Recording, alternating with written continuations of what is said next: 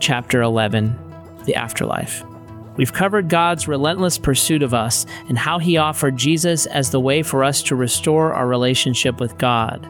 You may be thinking, all right, our relationship is restored. I'm going to love who Jesus loves and live for the same things He lives for. Then what? It's only natural for us to wonder what happens when we die, and Jesus talked about this during the Last Supper. When you think about it, Jesus knew he was going to be arrested and crucified, so this meal was the last opportunity he would have to talk with his friends.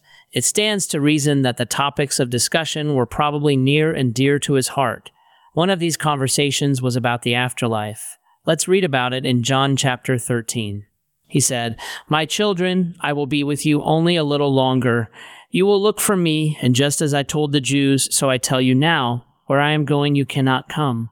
A new command I give you love one another. As I have loved you, so you must love one another. By this, everyone will know that you are my disciples if you love one another. Verses 33 through 35. Naturally, Simon and Peter asked Jesus where he would be going, and Jesus assured them they would follow later and not to let their hearts be troubled. You believe in God, believe also in me. My Father's house has many rooms. If that were not so, would I have told you that I am going there to prepare a place for you? And if I go and prepare a place for you, I will come back and take you to be with me, that you also may be where I am. John 14, 1 through 3 when Jesus spoke of his Father's house, where his Father is, where he was going, and where the disciples would one day join him, that place is what Christians consider heaven. Spiritual destiny. Jesus went to heaven. God is in heaven, and followers of Christ go to heaven. Christians believe these things to be true because they're taught in the Bible. Remember from chapter 2 of this book that Christians believe human beings were created in the image of God, and if God is eternal, then so are we. Therefore, Christians believe they live eternally. We believe our bodies die, of course, and those are put into the ground or cremated, but the essence of who we are, our souls, do not die. We believe everyone has a spiritual destiny. That's what the Bible tells us. Our spiritual destiny is whether our soul will go to heaven or hell. According to the Bible, these are our only two options. There's no purgatory or reincarnation in the Bible, and we don't believe in ghosts or multiple dimensions.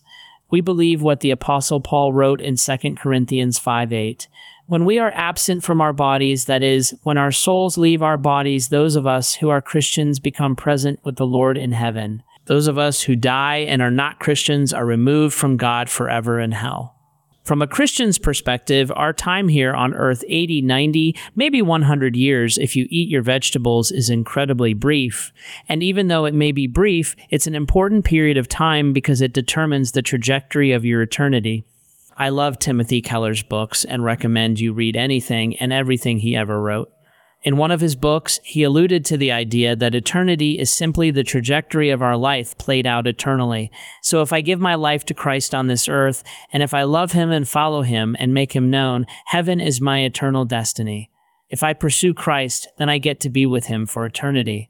If I were to reject Christ, his love, his invitation, and his authority, then God would remove himself from my life when I die, and my eternity from that point on would be spent in hell. Our trajectory is the most important determination we make in this time of our lives on earth.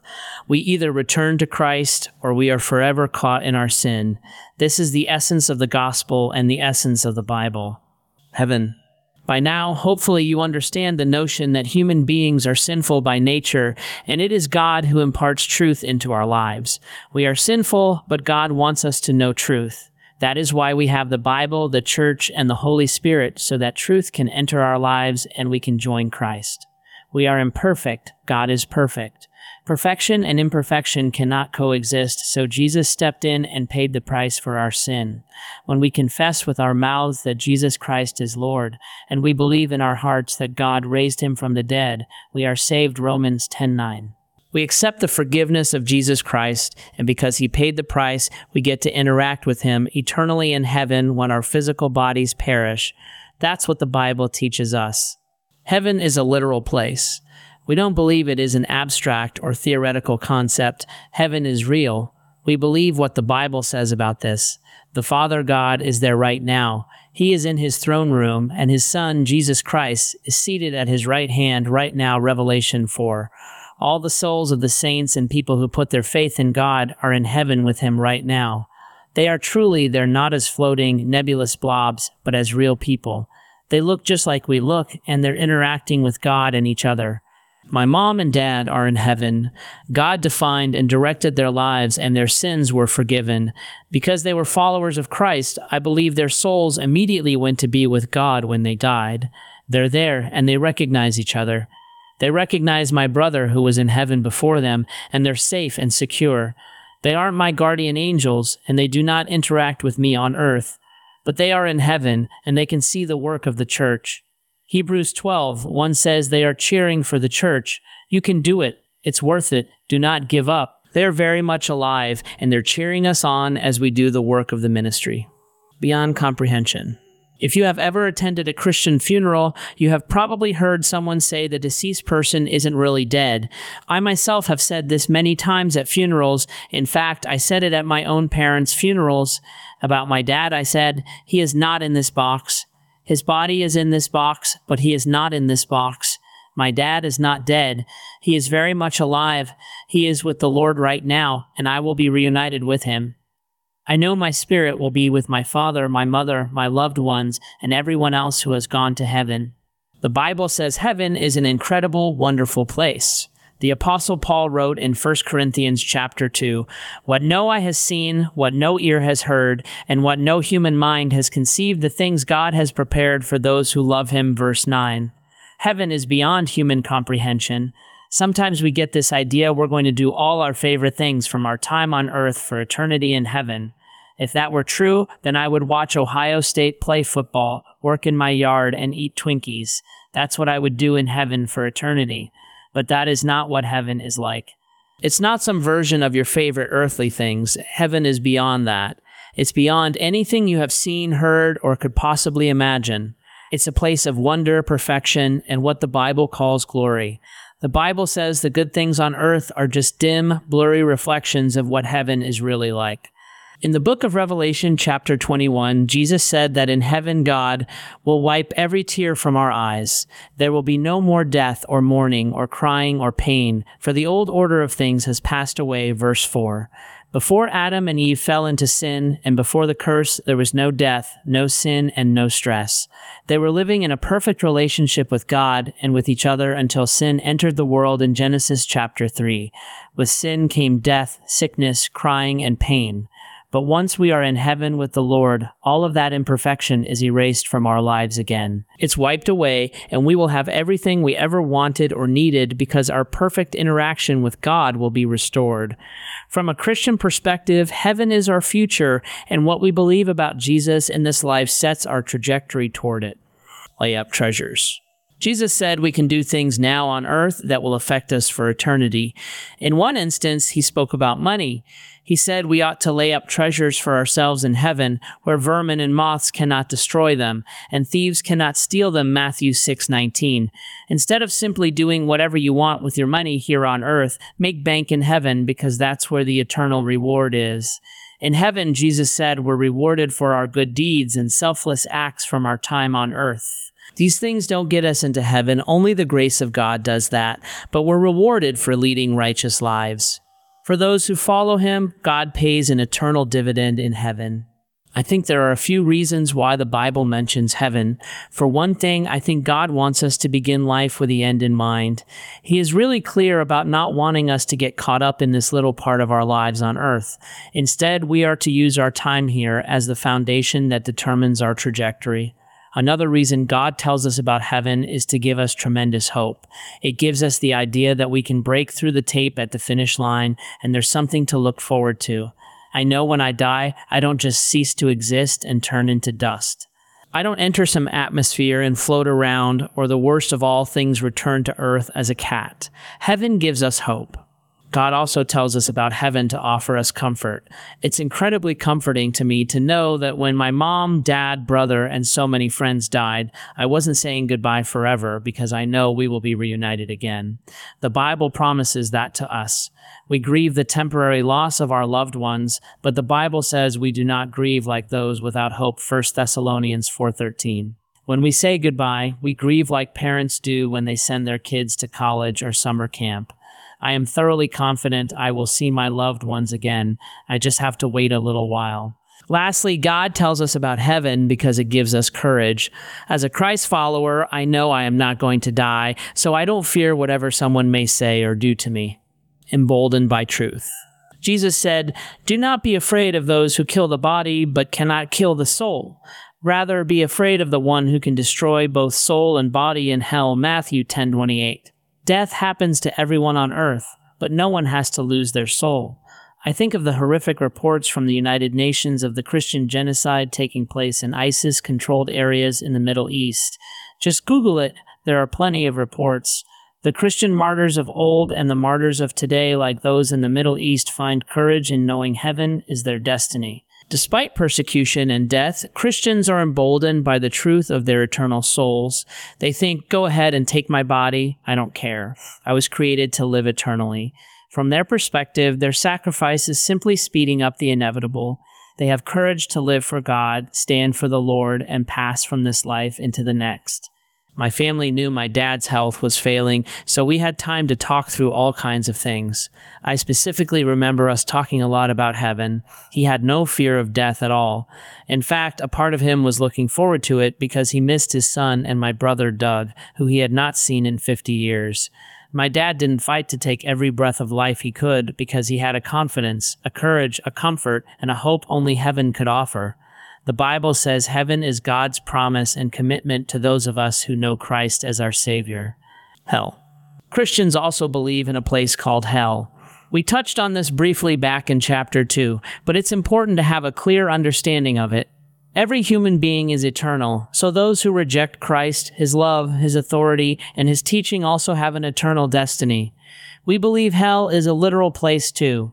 We do not believe we are experiencing hell right now in the present day, nor do we believe hell is merely whatever dark circumstances may surround our lives. It is an eternal place with no escape and no second chances. In Revelation chapter 21, Jesus said, The cowardly, the unbelieving, the vile, the murderers, the sexually immoral, those who practice magic arts, the idolaters, and all liars, they will be consigned to the fiery lake of burning sulfur.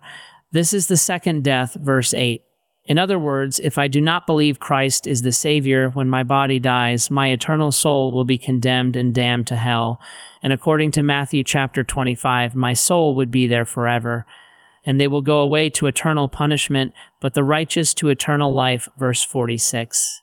The apostle Paul wrote in 2 Thessalonians that Jesus will punish those who do not know God and do not obey the gospel of our Lord Jesus.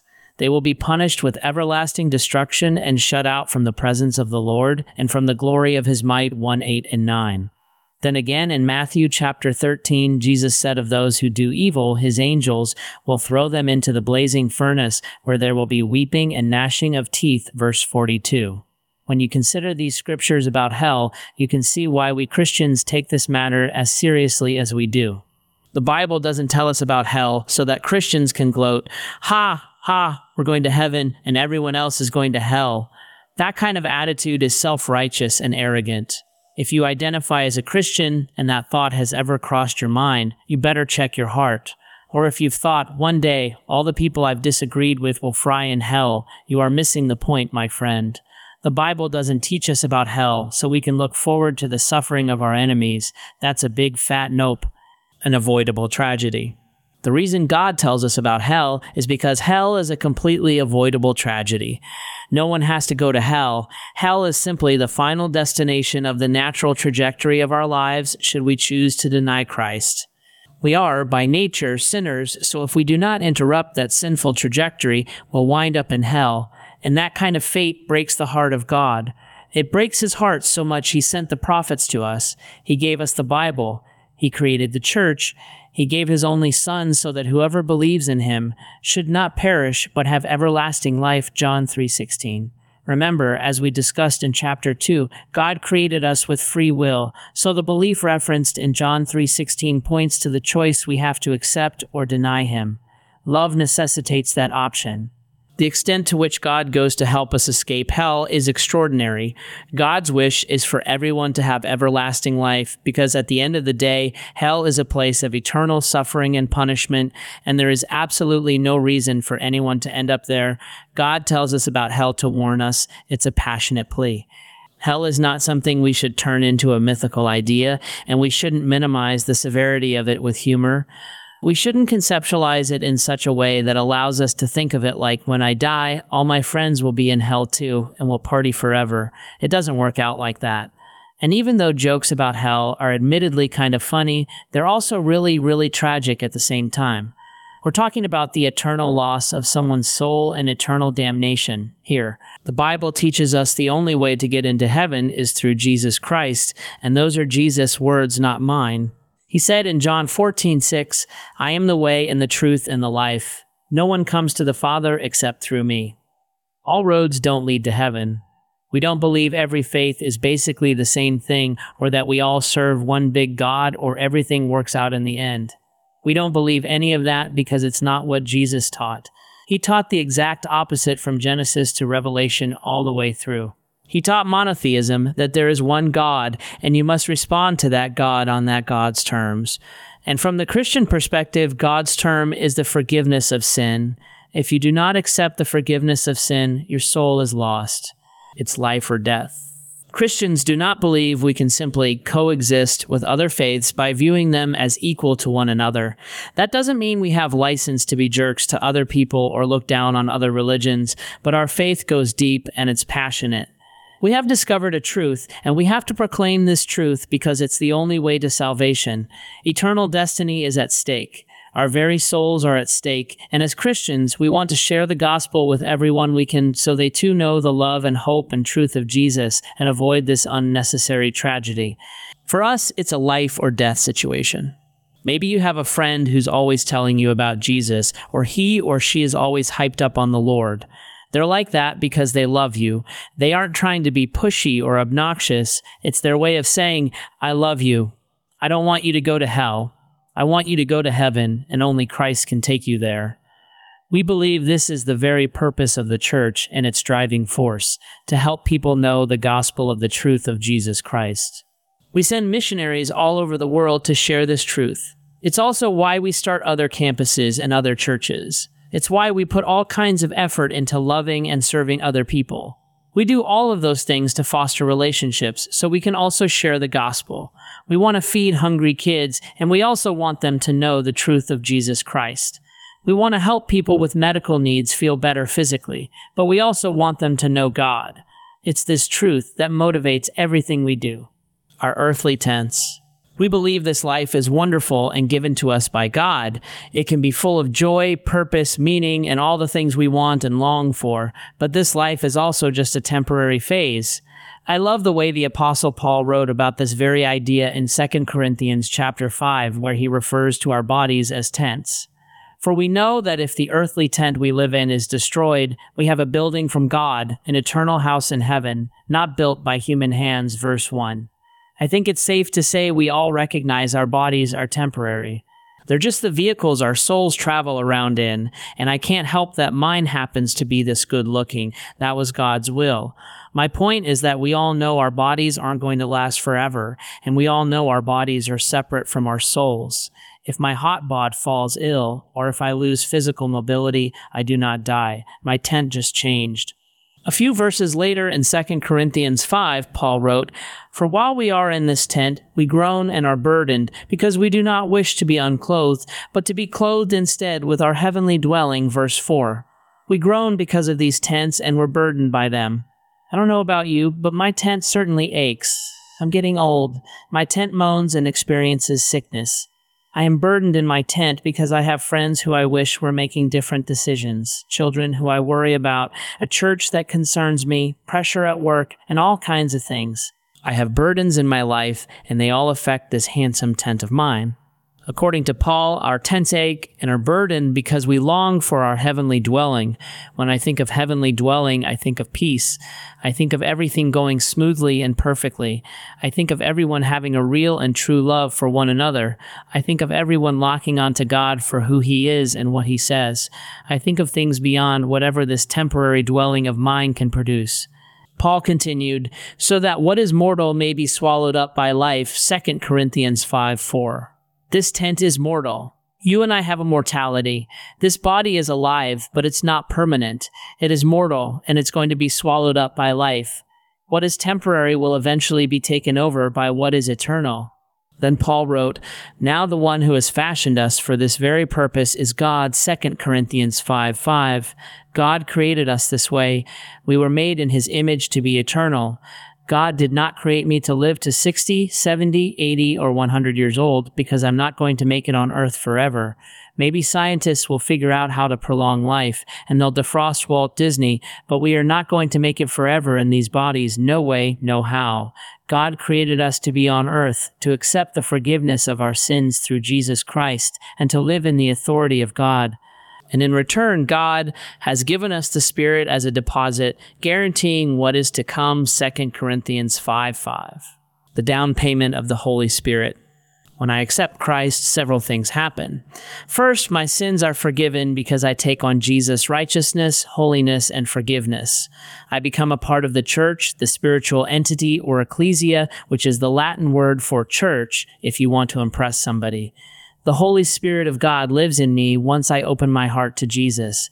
My name gets written down in the Lamb's book of life. Remember, the Lamb is in reference to Jesus, and the Spirit gives me a deposit guaranteeing what is to come heaven. God makes a reservation for my room in the Father's house, and the Holy Spirit is my down payment. I don't have to freak out over whether or not I'm going to make it to heaven or hope I did enough good deeds. Your room is being built right now in the Father's house because of who Christ is, what he did, how he died, and how he was resurrected. All this information about the afterlife, heaven, and hell is meant, at least in part, to give us perspective because as humans, we struggle with the idea of our mortality, and I'm no different. I struggle with thinking beyond my life on earth I have this tiny sliver of time to get everything I possibly can out of this life of mine.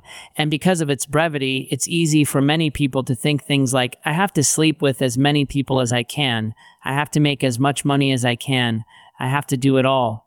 Let's pretend that's how you feel, and let's pretend you win this game of life. You get to lead the most legendary life ever lived on planet Earth. You have the most money, fame, sex, and you eat Twinkies without gaining weight. Sure, you may feel you've won in this life, but this life ends and you can't take any of that with you to your eternal destiny. You were created to be with God and in your Father's house. Nothing else matters ultimately. Remember what Paul said? What is mortal is swallowed up by life, 2 Corinthians 5 4. We sometimes lose perspective of this. Are mortal things important? Absolutely. The mortal things determine the trajectory of my life. I have the choice to decide whether I will pursue Christ or reject him. It's up to me. This sliver of time on earth does not define my life, it directs my life. But if I reject Christ and choose to live for the moment, and if my mortality is all I ever engage, I am choosing to lose my soul. In Matthew 16 26, Jesus asked, And what do you benefit if you gain the whole world but lose your own soul? I could go ahead and win the whole world, but I would be sacrificing what I was actually created for in the process. Everyone has a soul and everyone has an eternal destiny, and that destiny only comes with two options heaven or hell. Who will remember you? I don't know your perspective on how the world came to be. If you are a creationist like I am, you believe that the planet is about 10,000 years old. God created it with oil, diamonds, and carbon already in it. Maybe you're an evolutionist who believes the world is millions and millions and millions of years old. For the sake of discussion, let's say the world really is 10,000 years old, and let's go back 8,000 years. That allows at least some time to have passed since Adam's and Eve's existence. Who do you think was the richest, most athletic guy back then? Let's make it easier and go back just 1,000 years ago. Who was the biggest deal then? Do you know his or her name? You're one of 8 billion people. Do you think anyone is going to remember you 1,000 years from now? Of the billions and billions and billions of people who have walked on this planet, whether that's millions or thousands of years ago, how many of those people's names do we actually remember? 50? Do you think anyone is going to remember how high you climbed the corporate ladder a thousand years from now? Do you think anyone is going to remember you played on the varsity team? We look back and laugh at the cutting edge technology from 500 years ago. Have you seen my new butter churn? I see yours as last year's model. We may mock it, but in their little slice of time, they thought they'd discovered everything. The academic elite from 500 years ago were saying, oh, yes, the sun revolves around the earth. We've discovered it. Their technology and discoveries were big deals in their time, but most all of it has either evolved into something more efficient or it's become entirely obsolete. It's possible that nobody will remember who you are, or that you even existed. If history indeed repeats itself, and if we play the odds, chances are that our country won't even be on Earth's map in a thousand years.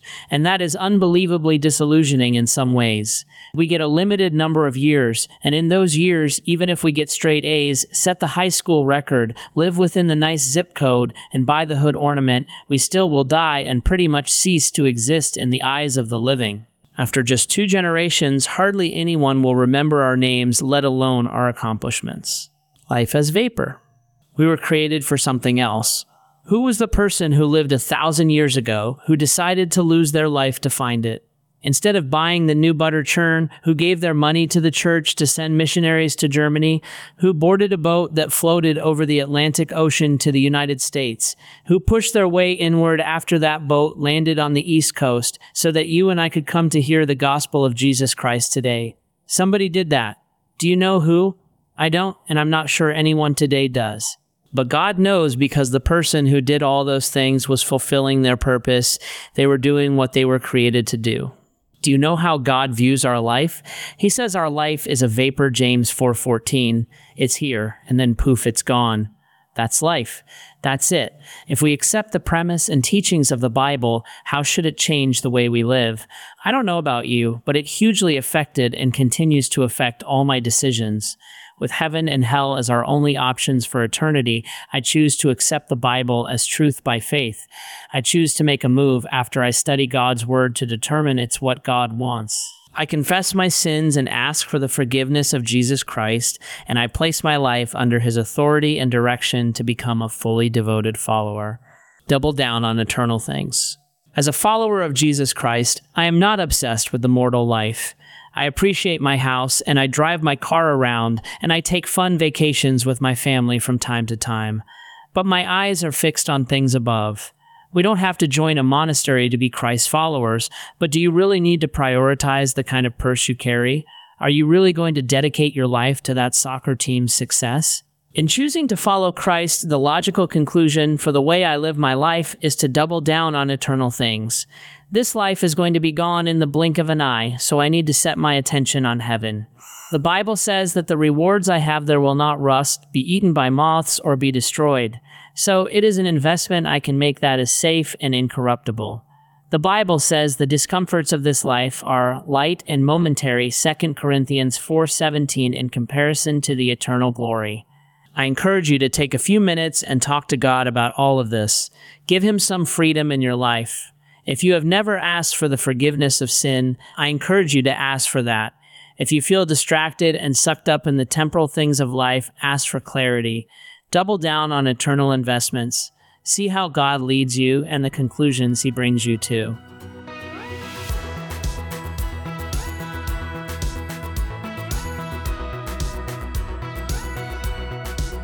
Headspace. Connect with God the wonderful opportunity to be in heaven with God and the incredible opportunity to escape the ravages of hell has often been the populist message of Christianity. Do what God says and go to heaven. Don't do what God says and go to hell. But the message of Jesus is much more complex than that. Jesus, in essence, is saying, If you love me and reach for me, I will reach back to you and help you follow me. And when you get to heaven, that relationship will keep working that way. The other side of the coin is also true. If you reject me and my offer of love and forgiveness when you cross over from this part of your life to the next, that same relationship will hold true. We will be forever distant from each other. So the core question has to be Will you accept the love and forgiveness of Jesus, or will you reject the love and forgiveness of Jesus? To reject the love and forgiveness of Jesus, really, all we have to do is become indifferent. We can rebel and sin as much as we want to, but simply our indifference will accomplish the goal of rejection. To accept the love and forgiveness of Jesus, all we have to do is receive it, allow God's love to transform us, allow His truth to define and direct us, and embrace the opportunity that God has given to know Him and experience His love. I encourage you take a few minutes and think through your choice because the Bible would say it's a deliberate decision. So maybe in these moments, make a conscious decision to accept the hope, love, and forgiveness of Christ. Connect with others. This great message of accepting the hope and love of Jesus Christ then drives the Church of Jesus. We often call it the Great Commission. Jesus gave it to the church in Matthew 28 16 through 20. In this passage, he tells his followers to go to all nations, to baptize them in the name of the Father and the Son and the Holy Spirit, and to teach them to obey everything he has commanded. That is why we tell the story of Jesus to other people. Ultimately, that's why I wrote this book. The good news is not something that I just keep for myself, but I share it with all around me. What does this mean for you? What does it mean for you? Well, I guess it depends on what your decision was with the first part of this headspace. If you reject Jesus as your Savior, then I guess this is very bad news for you.